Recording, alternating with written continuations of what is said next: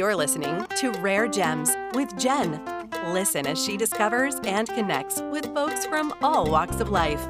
Join her as she explores personal stories, connects on shared struggles, and of course, inserts her inappropriate jokes. Be ready to shine a light on some rare gems that will inspire, challenge, and even intimidate you. And now, here's your host, Jennifer Pluma.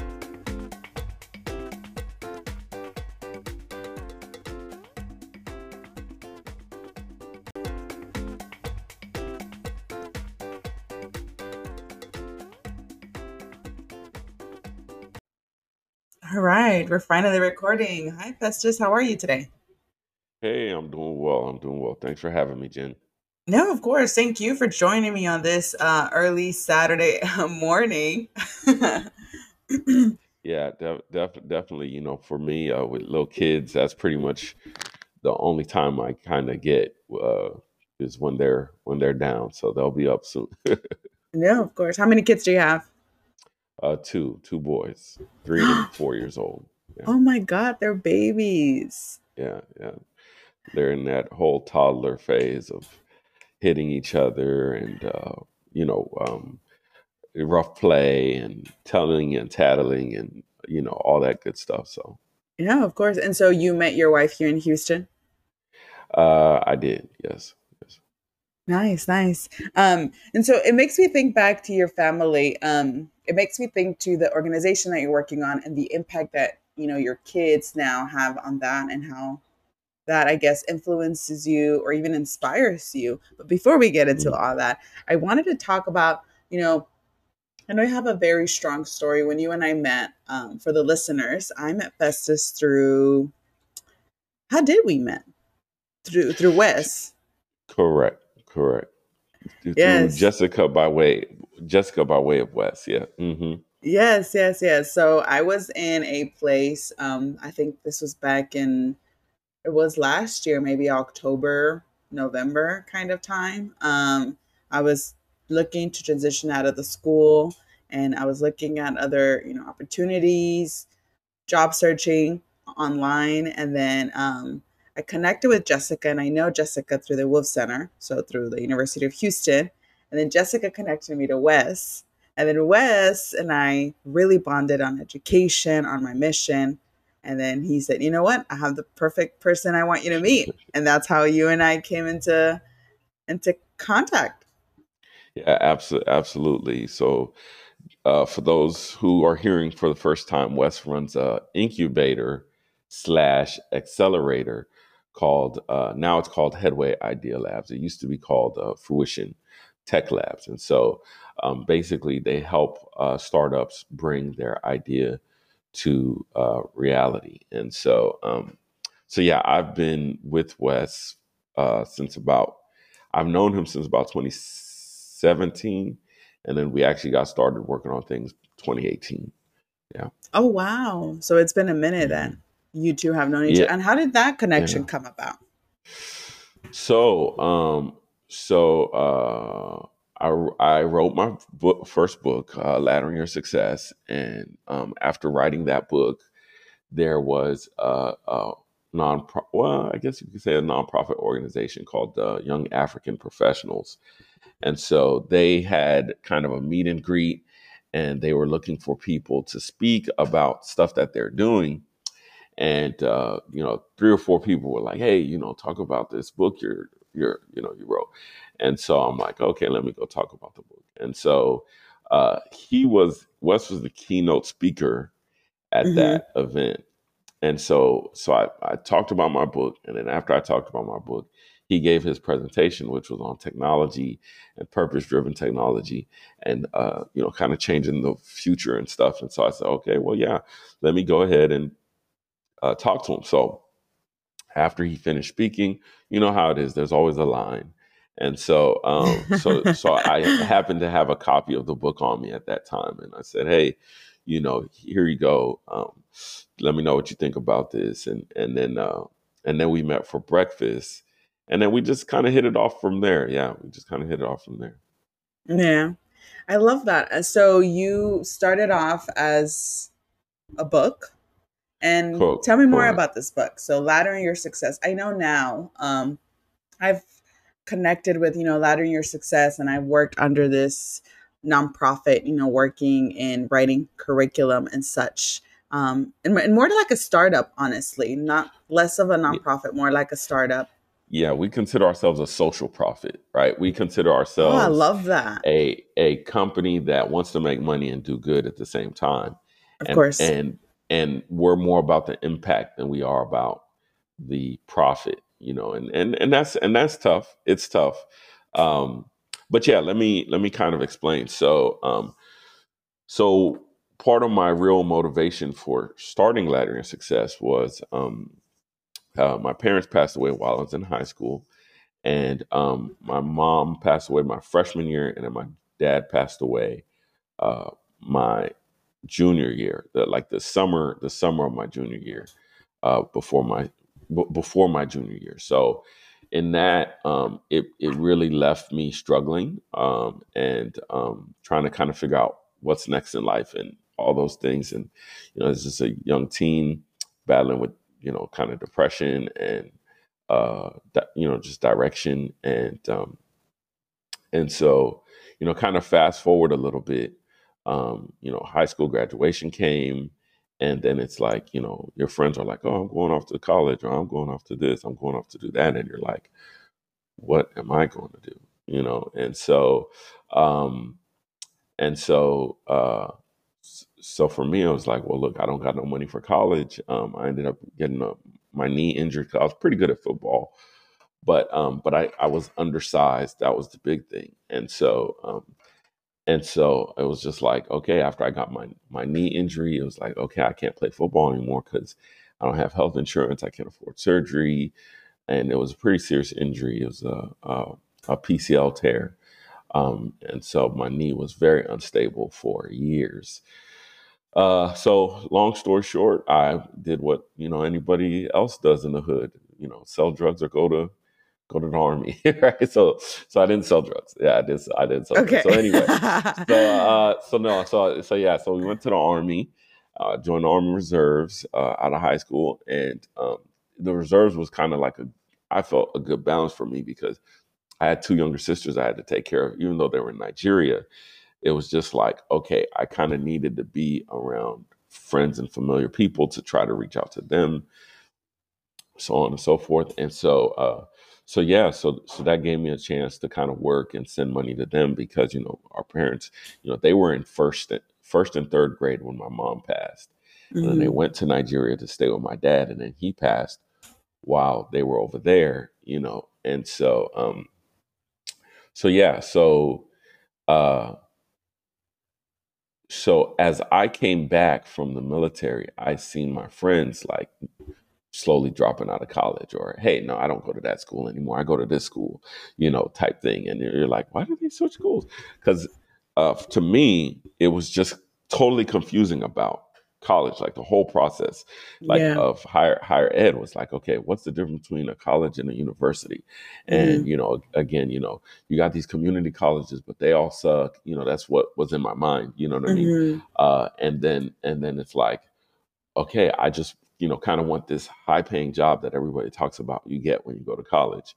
Mhm. not knowing what career path what career choice none of those things right? That all matter right? And so so so i would just kind of take note and i'm a big vicarious learner and i would say man how, how come this person dropped out? What what happened to that person? And then um i just really started um uh, I, I really got into to, to youth ministry and I was doing youth ministry at, at Mm. uh, my church.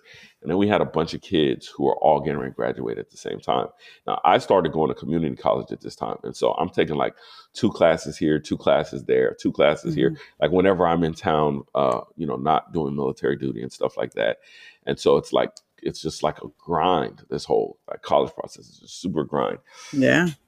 and so so basically uh, it took me 10 years to get my bachelor's degree it took it, it, it took me six to get an associate's which was a two-year degree right uh, and then and uh, and then it, it ultimately finished about 10 years for my bachelor's but I'm, I'm looking at these kids and they're from you know the neighborhood i'm from and stuff you know Alief shout out to Alief you know uh, and so it's like man, what can I do to help these kids? So we put together a conference called School Days, and is D A Z E.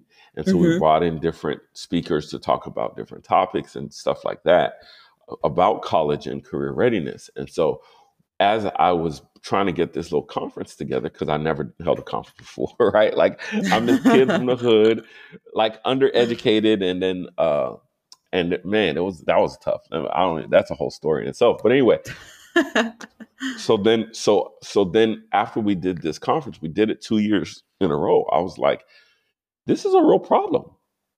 Like there's a lot of people who don't know what to do next in their life. And yeah. they struggle because it's like you need some basic foundational things to even make the decision right Mhm. like a lot of people think oh yeah you just go to college and then you'll figure it out and it's like no you need some foundational identity things to to to make that next step right because if you don't know who you are you don't know where you're going if i said you know i'm a baker you say you work in a bakery because the identity of a baker belongs in a bakery. It's just that simple, right? But Mhm. for some reason in the American education system, and now I'm starting to think it's more on purpose than anything else because of everything that's manifested and um, you see you see what happens with student loans and people owe the government student loans and that's just a way for the government to get additional income uh, Mhm. outside of taxes but so so so anyway so i wrote down like a lot of these experiences and the research i did to put the conference together and the things that i heard. And for me personally because i was a vicarious learner um, i'm also looking at what happened to my friends and and whatnot and i'm writing these things down. And so this thing just kind of took over and i know this is a long story so- no, no, no, no. Please. I'm resonating with a lot of it. Like just hearing you speak on your own experience, I think about mine and even about that that simple quote, right? Which I mean, it's not so simple when you really think about it. If you don't know if you don't know who you are, you don't know where you're going. Yeah. And I had to process that for myself and be like, okay, well, when I was in college, I decided to go into a business major because that's what I saw my Mm. mom do. Now, did I know where I was going to end up? No, I did Yeah. not. I ended Yeah. up in education. Now, if I had backwards planned, if I had been like, you know what, I know where I want to go. So that Yeah. means this is where I need to start. Now, if I had gone and known that I want to be in education, I probably would have majored in, I don't know, edu- education, psychology, something that I would have wanted because business Yeah. wasn't what I wanted, honestly. Wow. Wow, wow, wow, and that, and that's it for a lot of people. Is that you know you just start off and you're just going and you're going, and you know, and so so this is kind of why and how I put together the book was like, look at what your family's doing because that there you're, there's keys to success in what your family's doing because if they're good at it, right, then more than likely you're probably even good going to be good at it, right? Just by default, right? Because because you've experienced it so much. And so so anyway, all these little these little basic things, I took them, I put them together, and what I did to write this book um, was while I was in while I was, in school, I was just like any essay they give me, I'm just gonna write on this same topic. You know what I mean? And so I started writing bits and pieces. You know how you you know when you're in college they have you write all these dumb essays. Mhm. I would just take bits and pieces. They're not dumb. They're they're good because they help formulate the way you think. Uh, but um, but so so I formulate bits and pieces till so yeah, I had a lot of the bulk of what I wanted to write, and so um, and so uh, we talk about uh, seven different areas that people need to be successful. And the funny part was, I didn't read any success books at the time. I literally Mhm. just looked at people's lives and tried to listen to patterns in their lives. And Mhm. so, um, financial, social, vocational, educational, health, spiritual, and cultural are the seven areas people need to be successful in or then they need to navigate and and Mhm. before they could even navigate in those areas um, um, they they really need to understand the system that they're in and they Mhm. need to find mentorship and so those are kind of like some of the key components of uh, the volume one uh, book the, vo- uh, the vo- volume one version of the book um, which I'm cu- I'm currently writing volume two uh, Hence Oh wow. computer, yeah, all this computer issues. Yeah, I'm, I'm like, I'm like building a company, trying to write another version of the book, having kids, uh, you know. No, So I anyway, love it. Hey, that you so gotta so do what you gotta do. But let me yeah, um so let me ask you something because writing a book in itself it's it's it's an accomplishment i hear you. And the fact that and you know you tell me oh yeah i have a book written you send it over to me i had to read it before we started joining into like the next step you know in my journey with lys by the way y'all lys ladder your success um and so i I read the book. I personally have read the book. Um, it's very faith based, which I was not expecting. It's not bad, but I loved it.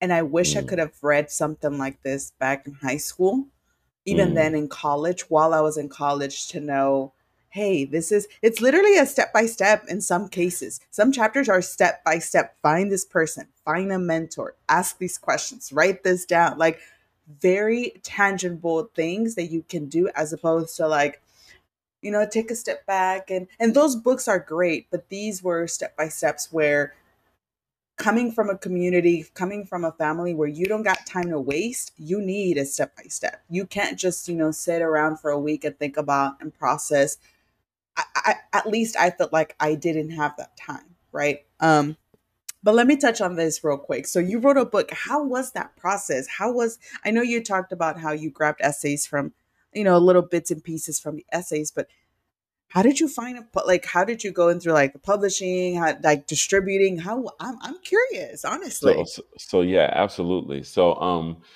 so my uh so again i'm i'm a big believer in in mentorship and so you know as as a christian they you know they practice something called discipleship or we practice something called discipleship in which in which somebody's actually supposed to kind of walk through life with you and that doesn't always happen unfortunately uh, which i think leads to a lot of confusion sometimes because when you're studying things by yourself and you're it's it's kind of like doing a course with no teacher.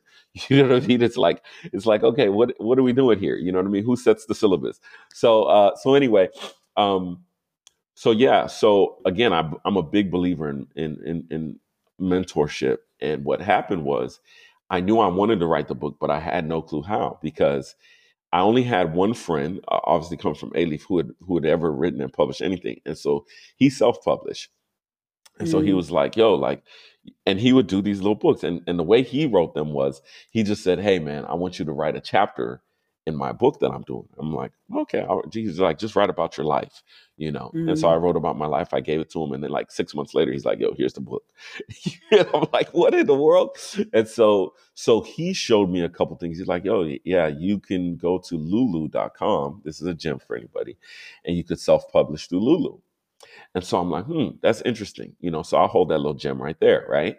And mhm, then so uh, again, I had elements of the book, but I had I, I never put a book together. And so uh, one of my professors, who ended up being uh, again a mentor to me, was like, hey, you know, uh, what are you, what are you, what are you, you know, everybody kind of asks you around that graduation time, what are you doing next in life? You know what I mean? Yeah. And you're like, I don't know. Now, again, kind of backtrack to my personal story um, my sisters had came back from Nigeria, and I was basically raising my sisters, and we were all in college at the same time.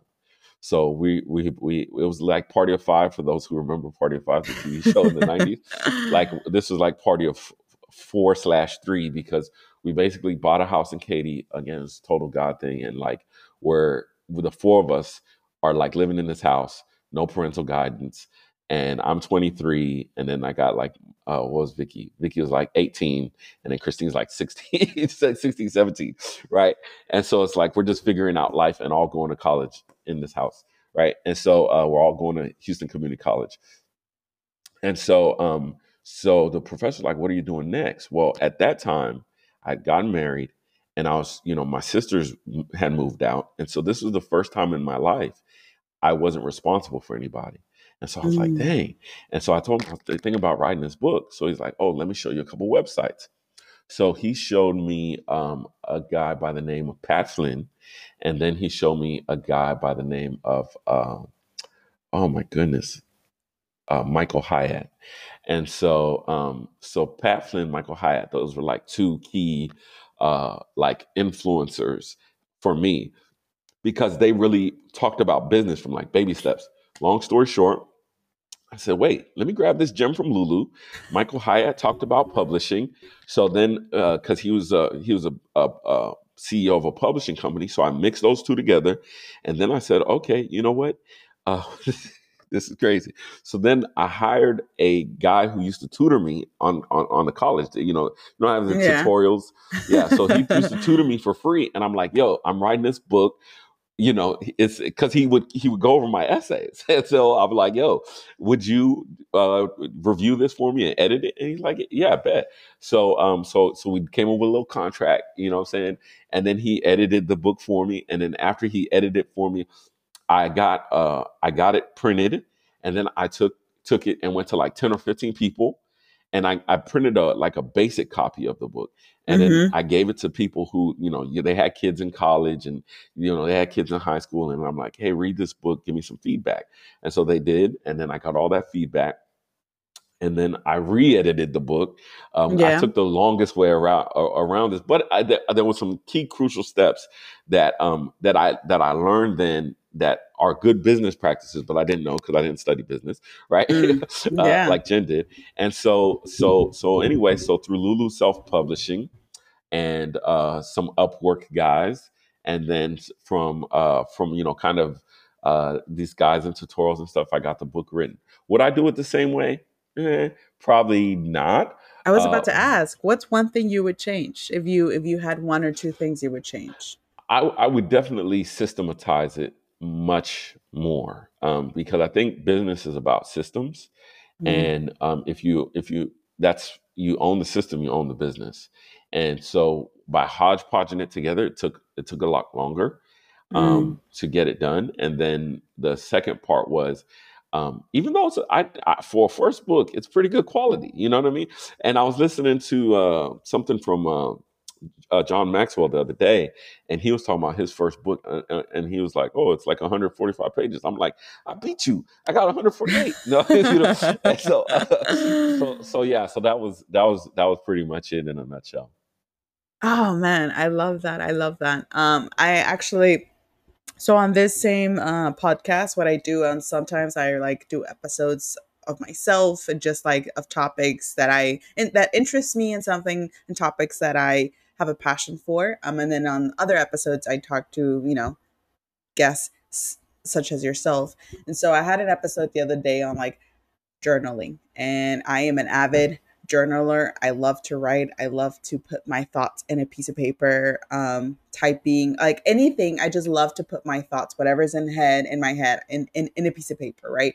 And um, in that episode, I was sharing with everyone um, that I, I guess I've, I've and I've never really shared with anyone, um, but I have a right now it's a dream. I don't know if if I'll say it's a goal, um, but I do have a dream of of writing my own book. Now, what is it going to be about? I don't know. I have no. I don't have a topic. I don't have anything right now that comes to mind. But that's definitely something I would love to accomplish in my lifetime. Um, so just hearing you say that and like the process of it, what you would change, and it's definitely inspiring. So thank you for sharing that. Yeah, ab- absolutely. Uh, and, and uh, again, like the gem of Lulu is the fact that I didn't know this, but it's actually one of the world's biggest publishers. And so, you know, a lot of people.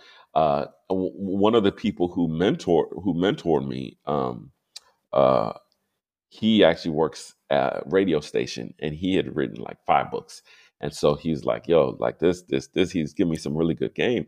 And so he had gotten some published through publishers and he had self published as well. So we mm-hmm. kind of had this conversation about like, okay, what's the difference? And the funny thing is, if if you're not a big sought after person, right, where like, oh, you know, you're famous, mm-hmm. then then the publishers, um, most of the like smaller local publishers are really doing a lot of the stuff that you could do yourself, mm-hmm. right? Mm. Like they're they're just getting your contacts to do a launch party and they're like, hey, we're going to help you set up your launch party.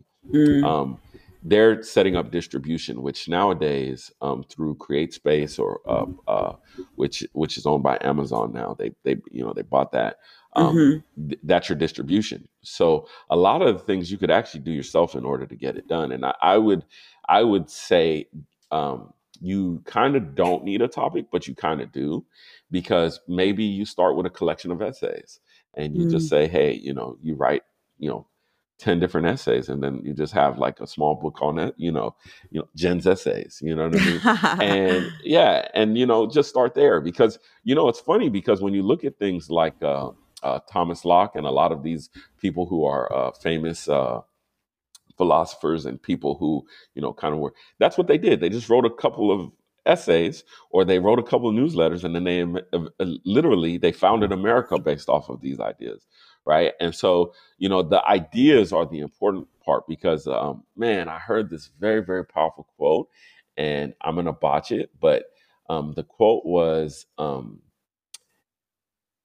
the only things that last forever are invisible because energy cannot be crea- created or destroyed, it's invisible.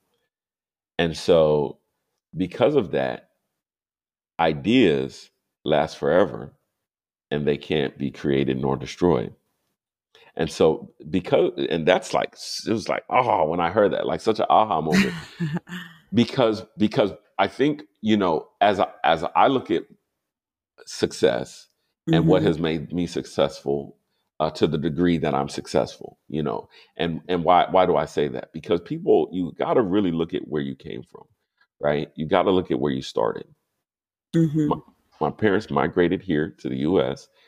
and after them migrating here to the U.S., they didn't have parental guidance and support. And when I think back about it, they were in their 20s, right?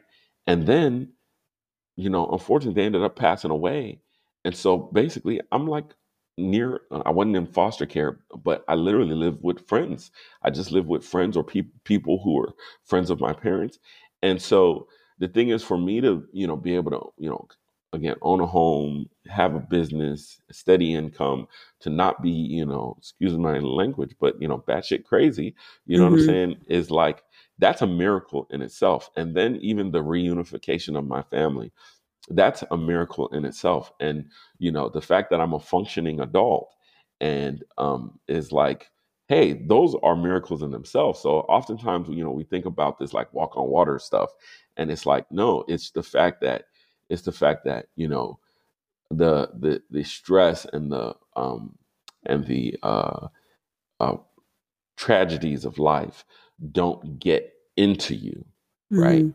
they happen to you but they don't happen in you right and Mm. the thing is you having power um over those things and, and to, to to walk in authority and to walk in power i think those things are some of like the most beautiful things and and to be able to to um um congeal that or put that together and then share it with Mhm. other people i think those things are are really powerful uh and and everybody should aim to kind of get their story together and and then share their story with other people and then uh like i like to say is i tell my story to hopefully impact your story Mhm.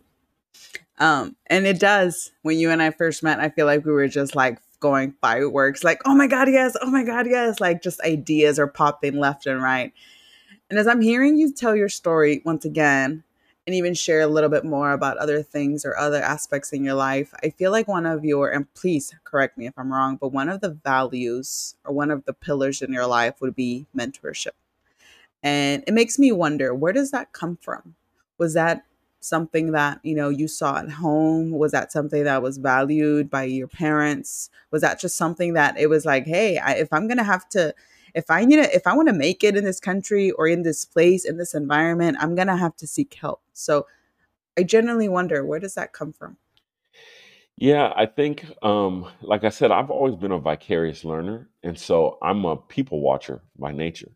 And so typically, if I go out, you know, I'll get there and I'll start settling in and then I'll just start people watching. It- it's like, and so I'm like, I, I wonder why this person's doing that. I wonder why this person's doing doing that. And so uh, my time in the military, that's kind of where some of the groundwork was laid because, you know, as um, uh, coming from football is all about teamwork and in military you know it's all about what they call having a battle buddy you know somebody you you basically go to war with and you you literally go to you know you be in a battle with because the way that the military is structured is the the smallest possible team is Mm-hmm. two people, right? That's the smallest possible team because, like, even if you have a sniper, you're gonna have a person who's kind of watching his, you know, uh, uh, basically watching the range and different type of things like that. So the smallest possible unit is usually two, right? Um, and so then you go up to a squad, right? Which a squad could be like five people, right? Or five to 10, you know, depending on the size of your unit. And then it kind of goes up from there. And so the thing is, oftentimes there's a there's kind of like this camaraderie of like, hey, let me show you how things are done, you know, in the military, which uh which is kind of, you know, brotherhood, sisterhood. And and so I was able to learn some things from some guys there because uh uh again, they were slightly older and growing up where I grew up, there wasn't a lot of uh, male influence, I should say, Mm. because my because my dad had passed, and I lived with my my best friend's family, and it was basically his aunts. So his three aunts, we kind of we me me and him because his mom had passed away when he was Mhm. a kid, and so, well, yeah, when he was like way younger before we even met, and so you know we had bonded because he was like I think I was one of the first Nigerian kids he had met coming uh, to uh, to uh, to Houston, and Mhm. so um, and so yeah, so so so that whole vicarious process, I seen that over and over and over again, where I could take information from this person and then take information from that person, and then take and then I could kind of put it together, especially when I didn't have uh, purpose and vision for myself Mm. and in the in the, in the onset it was just like i don't want what happened to that person to happen to me Yeah. right and then it moved from like hey that person's doing something cool i would love to do what that person's doing or accomplish what that person accomplished and then you know again it just kind of grew, grew into this place of like okay now that i have my own purpose um, you need people who you can kind of go through life with but at the same time that you can learn from. So I I always try to you know hang around people who are older than me, ten or fifteen years older than me. Uh, I work in healthcare, and so um, I get a chance, or I have gotten a chance to um, work with a lot of elderly people. And so Mhm. I asked them about like life because I'm, I'm I just kind of like love life, and so uh, these people have experienced life in so many different ways. Um, and so it's just interesting to hear their stories as well. So, Yeah. Even you sharing that, I feel like again, you seek mentorship. This is something that you I don't know if, if it's a subconscious doing or a conscious doing, but it's something that I continue to hear throughout your journey. Like you you want to Yeah. seek mentorship, you want to seek advice or even some guidance. Like how do I go about this? How do I do it? And that's something that not I feel like a lot of us, especially I'm gonna say in this country, struggle with because it's like, oh, let me do it. I I can do it on my own. I'm a bit like I'm just gonna go head on and then see where life takes me. You know? so yeah, so so good good question, good points and kind of question that's couched in there is like, um, so like I said, I kind of studied what people did to be successful, and a, a lot of that was through observation, but then it was also through um, when you think about uh, Plato. Plato had a student. His student was Socrates, Mm-hmm. right? Uh, Socrates had a student, and I forgot what Socrates' student student's name was. Um, but when you look through life, there's always kind of this understudy who's kind Mhm. of sitting in the in the wings, who's learning, Mhm. Right? And if you think about like like again, I'm I'm the person who's like studied the academic system from way way back, like the Mhm. way that um, the way that uh, you know people used to learn was uh, and this this is Greco-Roman culture. If you look at if you look at other cultures, they did it different ways. Like they would have these fireside chats. Like um, if you're if you if you're you know me and Nigerian is tribal. Literally, the kids would Mhm. sit around the elders, and and the elders would just tell them oral tradition stories, right? Mm. And then that's how they used to learn. So you might have uh, you know, 10 kids and they're sitting around, you know, their elders and then they're learning oral tradition, right? If you, if you, uh, especially like if you look at Native Americans, anybody who's from like a tribal background, well, if you Mhm. look at like Greco Roman background, they had uh, the stadiums and what those stadiums were for before before they turned into like the coliseums and stuff like that Mhm. They were for orators. And what would happen is like a, a person who's like a famous orator or philosopher would come to town and then people would pay to go to the like the little stadium to hear them Mhm. talk. And so they would give a speech right? And then they would collect their little money and then they uh, my kids my kids are up. Uh, they would collect their little money and um and then they'd go about uh giving giving their speech and then that's how people would learn from each other right? Before we had these formal colleges and universities and different types of things like that. And so to me i think it's very um it's it's very uh kind of essential and basic to being human is to learn from others rather than learn from the structure. Now the other part is in america you know and just kind of western uh, culture is you know you learn from the institution and and that's the most respected thing is getting this degree and all this other stuff. And and i think that um, don't get me wrong there is a space for that especially if you look at the historical timeline of how it came into being there's space for that. But it does not diminish the informal education that you get from others. That's something that I don't struggle with, but I am gonna say I've had challenges with in the sense that um, it's so easy for my. I mean, my mom is a businesswoman. My mom has Mm. she knows the ins and outs, and she oh man, she always says to this day she's like, you went, but I already went and came. Like I already did circles around you. Like I already did this and that, and so. It, it was really hard for me, and sometimes it still is, to receive that advice, to receive the guidance from my own mom, but I can receive it from I am open to receiving it from others. I think one of the biggest things I've learned about myself is that approach matters, right? Um, the way that I seek mentorship or the way I seek guidance or advice, um, it's going to matter to me the more based on the approach. Now, it can come from a good place, right? and, and, and the intention might be the best. The intention might be there, especially obviously with parents. Um, it's just it's really hard sometimes.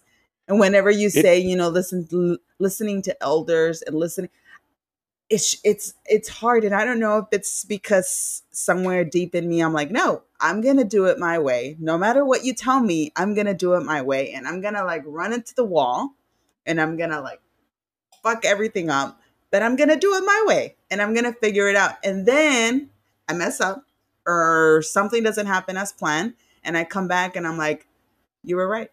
You were right. I learned my lesson and now let's do it your way. So so yeah so part of that is the american ideology of uh, rustic individualism right? So the whole thing was like you know uh, the, you know again this is really distorted in some history books but basically when people came over primarily european people and they said hey we need to kind of take over this land what they would do the government would do is they'd, they'd give these land grants and they would say hey in order to settle this area it, um, we're gonna, you know, we're gonna sell the land for twenty five cents an acre, even though it's Native American land and all that other stuff. Oh, and then, or sometimes they would just say, if you're if you're a Caucasian, we're just gonna give you the land. You get Yeah. a hundred acres. Just go over there and you get a hundred acres. Mhm. And so the thing is, when you went out there and you had that hundred acres, hundred acres is a big piece of land, right? yeah um, what would happen is basically you had to survive on your own. And so you'd go and build your house and you'd you know do all this other stuff basically by yourself. And so in order to settle that land this kind of idea of rugged individualism you know how the west was won kind of came into play. And so you have these funny things which which again i you know like i said i learned from i learned from people. So um, working in healthcare i w- learned from uh, I work with two 104 year old people, right? And so I always ask them, the older they are, what is your earliest memory?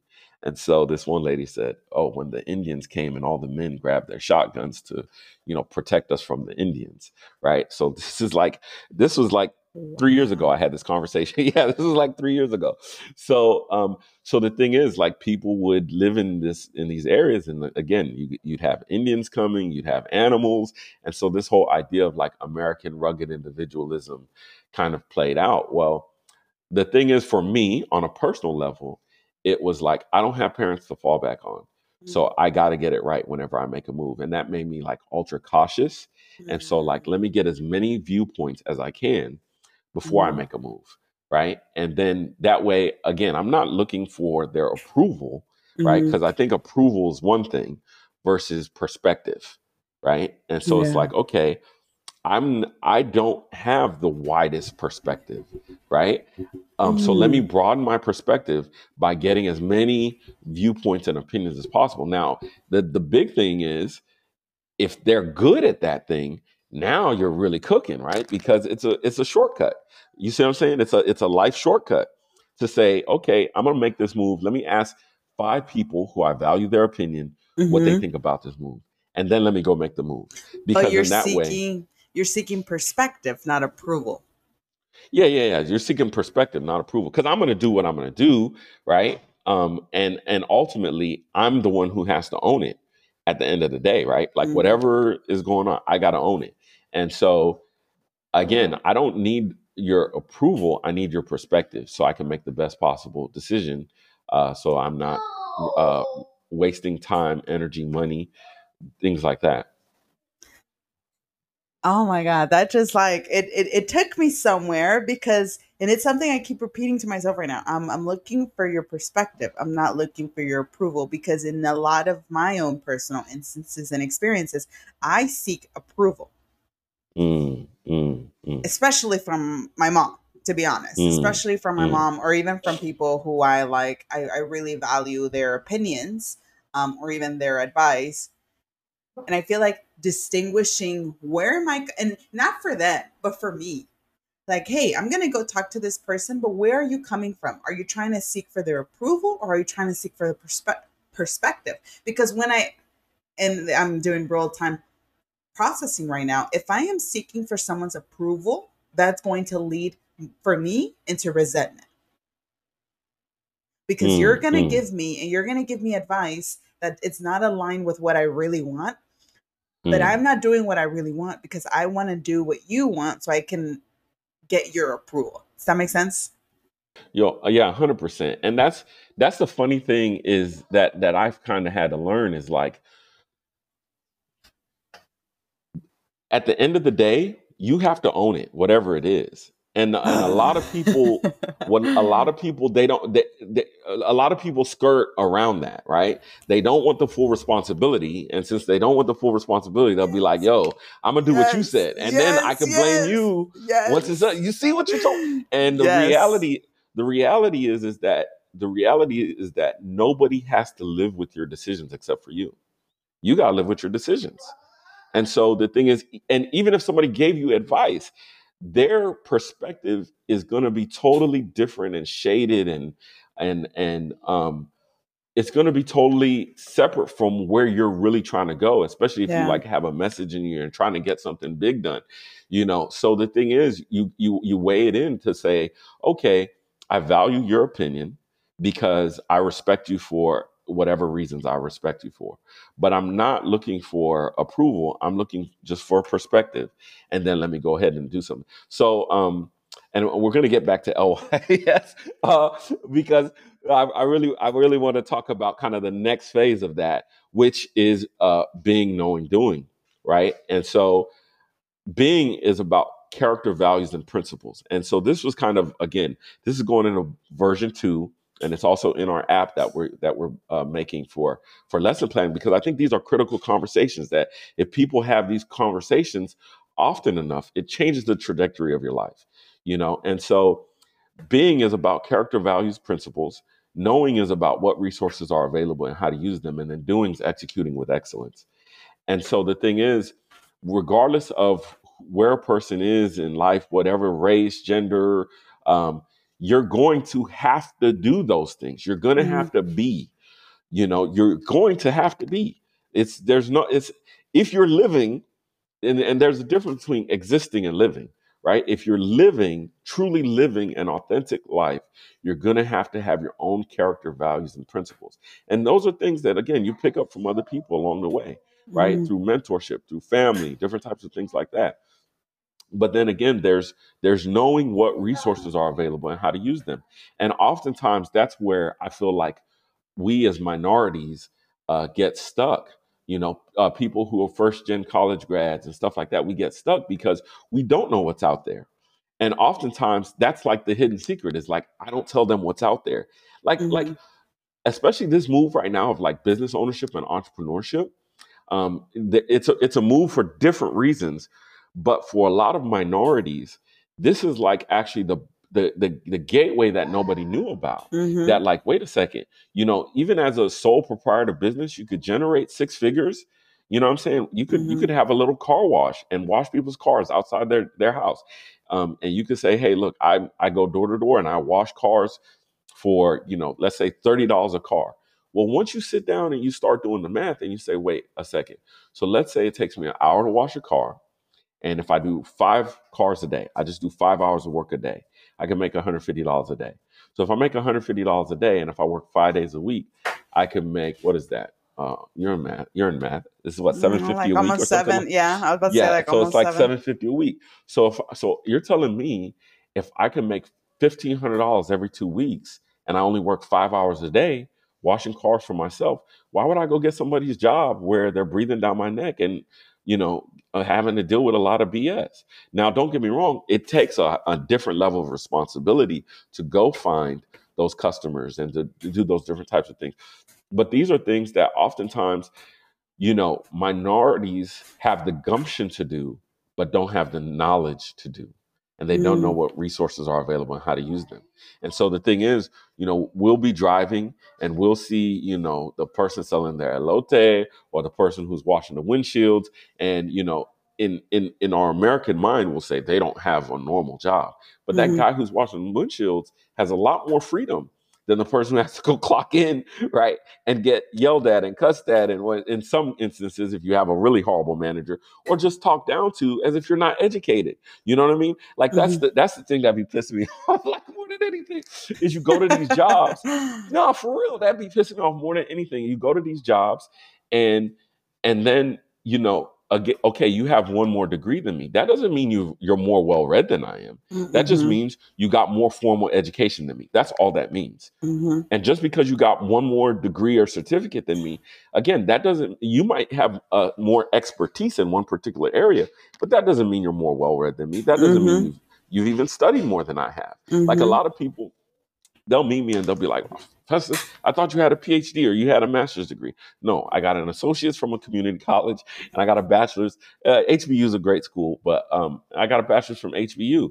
But the thing is, I, I read in a variety of areas. Mm-hmm. I, I like to interact with people. I learn a lot from other people. And so um, those things become a credit not only to me, but to other people who can benefit you know what I mean? So like mm-hmm. again, I, I I love Cleo. I gotta give a shout out to Cleo. I gotta give a shout out to Wes o- Ole, right? Like these are these are like my my uncle's brothers. You know, my my uh, roadies as we as we're building Laddering Success. And so um, again, just getting those different perspectives uh, helped me to make uh, uh, next decisions in life. And so to me, I, I I think yeah, get get their get their get their perspective, not their not their approval, because you have to live with you got to live with it at the end of the day, right? And so, uh, so yeah.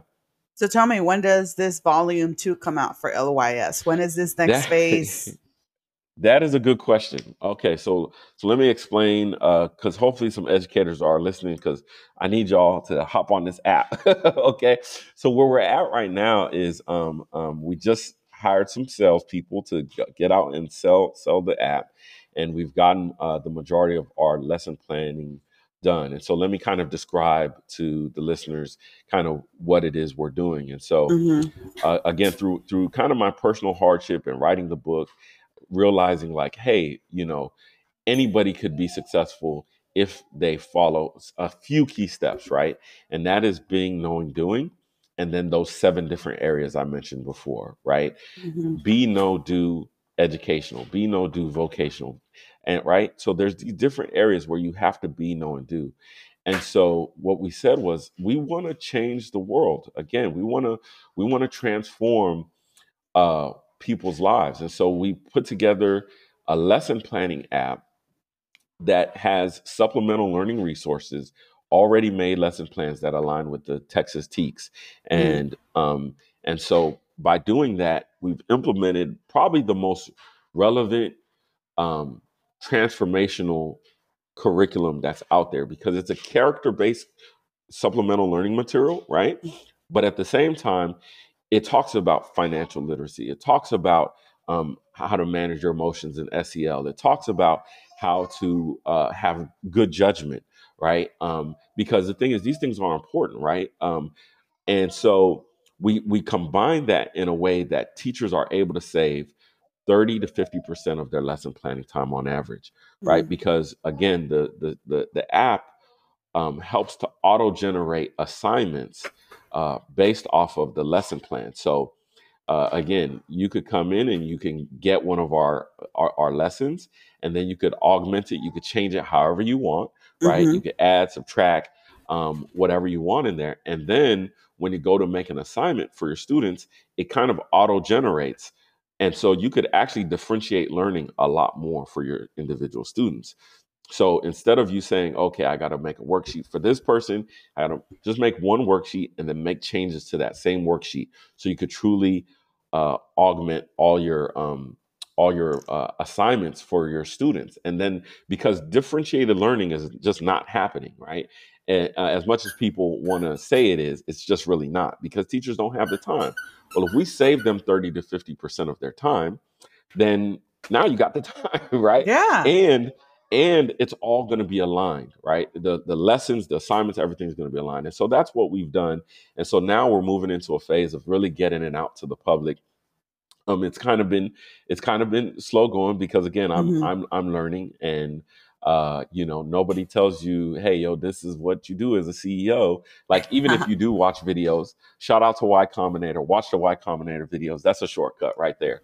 They have like 80 hours of education business education in terms of launching So, apps and all that Let me ask you: Is there a is there a like a trial for teachers to test out?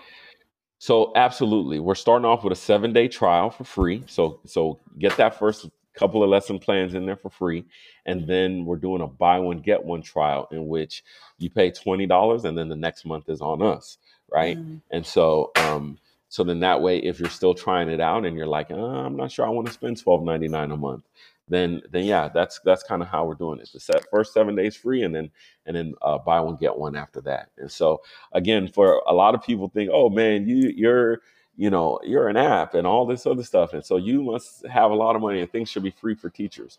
Well, unfortunately, um, I've had to make deep personal sacrifices in order to make this happen, right? You know, all this talk about, oh, there's all this funding available. I don't see it because everything I've applied for, I, I probably applied for 20, 30 different grants and, uh, you know, accelerator this and, and funding this. And it's all it's all been denied, right? Yeah. And so, um, as much as people want to talk about, like, oh, yeah, black equity and stuff like that, when you go to those companies, they're in it for the money. And the thing is, they're not in it for the change. And um, and so, yeah, I've had to take out from my from my life savings to do this, right? And so, you know, again, I'm not I'm not trying to get on anybody or rag on anybody, No, of but course. but the thing is, it's like it's like if This you is the believe in reality. something, yeah, this is the reality, right? That that that a lot of times they don't want to talk about or they don't talk Mhm. about, right? And and this is the thing. What happens is what happens is is that um kind of the unspoken secret is this. I'm a, I'm a, I'm about to throw out some juice right now, okay? Do Anybody it. who has Drop it. anybody who has like an idea or whatever, this is some juice. This is what'll happen. People want to see you build to a point where it's pretty much semi-sustainable on its own, right? So Mhm. that means you either have enough customers or you have enough revenue to where it's semi-sustainable. And then this is what ends up happening. A lot of people will go apply for Amazon uh, for startups or Google for startups or Microsoft for startups because hey, they fund my idea and they get behind my idea, right? But what a lot of people don't understand is for these mega companies, you're actually competition to them. So when you look at Google for education and why they want all of their their you know Google certified teachers, right? Is what they're doing is they're they're preconditioning the teachers as to what they're going to accept and what they won't accept. And so what that means is then as a as a as a startup, you have a new innovative idea and Google says, "Wow, that's a great idea." Amazon, all these big companies, this is what they do. They say, "Wow, that's a great idea." We don't want to be in competition with this person. So we'll give them some money early so Mhm. then that way we have the idea and we have say in what goes and what doesn't go. And you could go look up articles on this. No, of course. So if the idea is really good and they don't like you, they will just copy your idea and then they'll let you go and they'll say, "Oh no, we're just not going to go with this." The other the other side of it is is that they will go with your idea, but then they'll change it to again their benefit. And Mhm. again, oftentimes people are just happy to see my ideas living. Google believed in me, such and such believed in me. But the thing is, that's not always the best route. It just it just really isn't. Just being being honest. And so Yeah. the thing is, the other side of this is when you go to the venture capitalists, right? And the Mhm. different those different entities, right? Is they're in it for the money. So what they do is they say, "Oh, well, yeah, we see that, you know, Johnny's idea is going to it's it, it has the potential to go to a billion dollars. So we're going to put money behind the idea not because we believe in the idea or anything like that. We just want to get the billion dollars, right? And so and so this is the this is the real cold part of the game, okay? The IPO. Because what ends up happening with a lot of these even look at the billionaires, right? Mhm. Go and do your research on this, okay? If you look at the eh, hold on, let me real quick. You're good. So even if you look at, um, even if you look at like the billionaires, they their the majority of their wealth is stock in their companies, Mhm. right? And so what ends up happening is this: is they have their idea, they front load it with the venture capitalists, and everybody says, okay, we're going to put a bunch of money behind this, and then after they put all the money behind it, they make the idea sound amazing, right? As flawed as it might be, they make it sound amazing. Peloton. Yeah. Peloton, Peloton. and you're like, wow, yeah, a bike. And they're like, it's not about the bike, it's about the community. Wait a second. If I'm on a bike in my house, where's the community at? Why don't I do like what we do in Houston? You'll go be riding and you'll see 150 people riding a bike at the same time. That's community, right? But then Peloton will just put this idea, oh yeah, we got the best trainers and we got the best this and the best that. And they put all this money behind it, even though it's a stupid idea. It's just stupid, right? It really is. And then what they do is after that, everybody thinks it's a good idea because I heard it so much, Mhm. right? Because they just use the law of repetition. If you Mhm. hear it enough times, you'll think it's true. And then what they do is they say, hey, we IPO. So now you could get in on Peloton. And everybody thinks it's an amazing company. But really, what they do when they IPO is they issue so many shares that they can take money off the table now. And what that means is anybody who put in money early, they now put that money back in their pockets and they still hold on to some shares. So now all of their original money that they put in is not at risk plus some. They've made a bunch of money. And then And they everybody say, Let's see else's money. and, and exactly. So it's other people's money. That's how they get rich.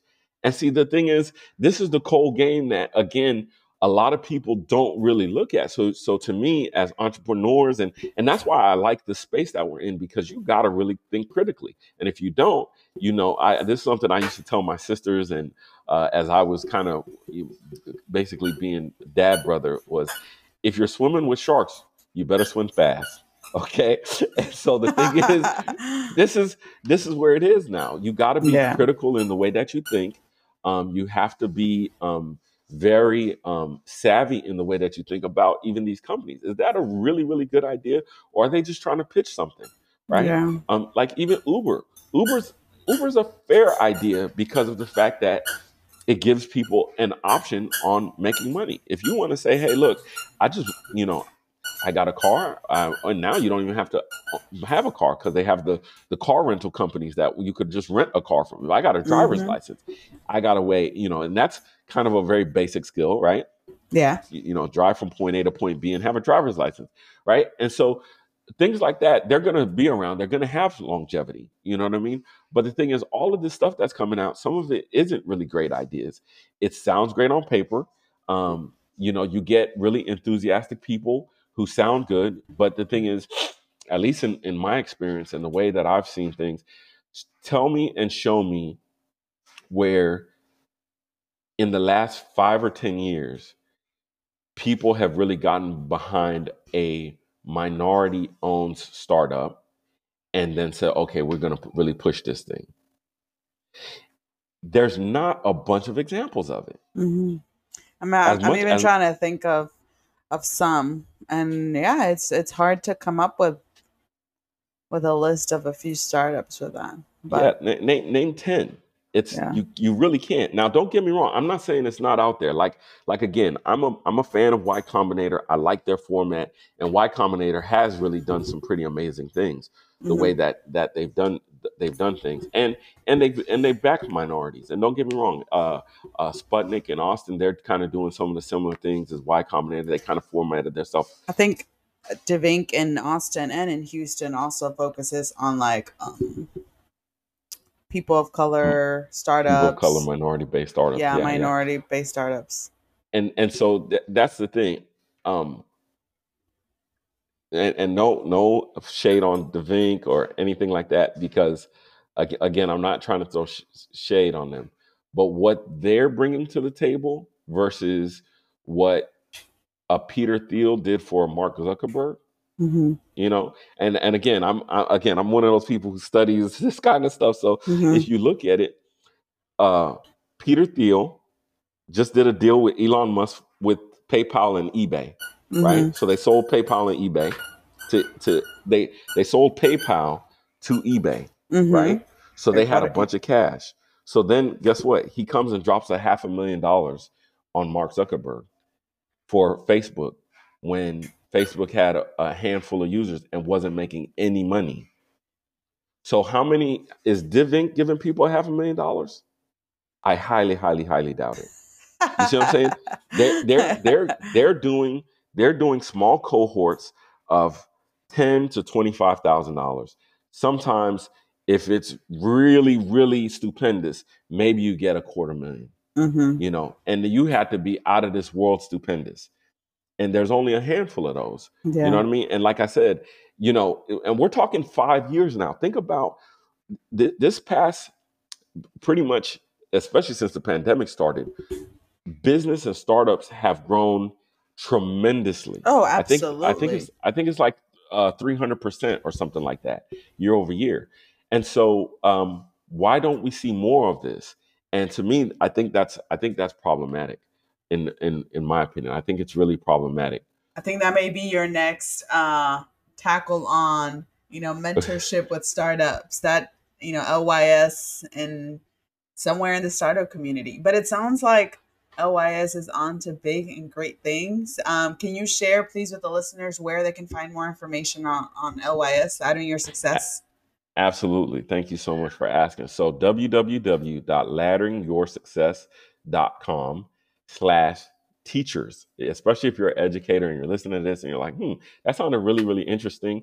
www.ladderingyoursuccess.com slash teachers.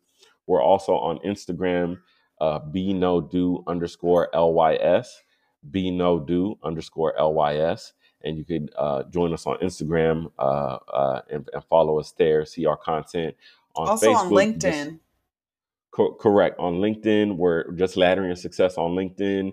We're laddering your success on Facebook, so uh, definitely um, you can you can find out uh, more there. No, thank you, Festus. Well, let's go ahead and move on into the lightning round of questions. All right, let me pull up okay, the questions. I'm, I'm, I'm, ready. You ready?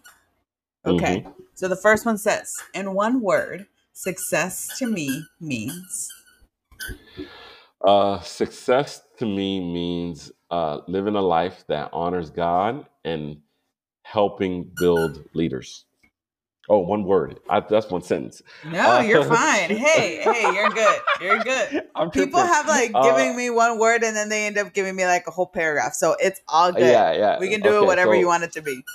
So, so I, I can say I can say uh, either honor or integrity. Either one of those. Success to me means honor or integrity. I love that. All right, moving on. Number two, I want to continue learning about.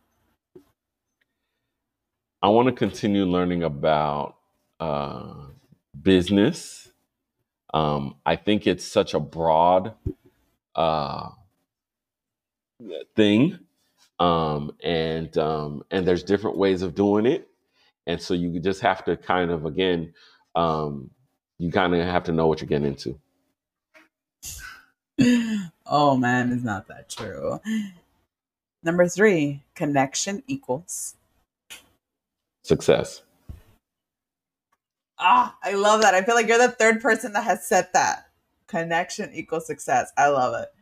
Um, number four, the funniest person I know is uh Ole, Olayinka Shoronke. Yeah.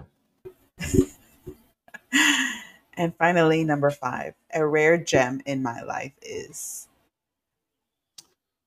um I, I, I would say I would say my faith in in Christ because that has led to everything that I've ever I mean everything of substance to me.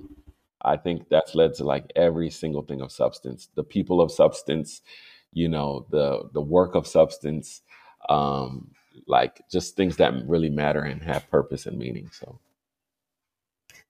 Festus, it has been an honor to talk to you this morning, this Saturday morning. I've never done one early this early in the morning, but it's just nice to to start off the day with a conversation on faith, on family, on ideas, to connect with someone. Um, so thank you so much for taking this time and and join me in this conversation.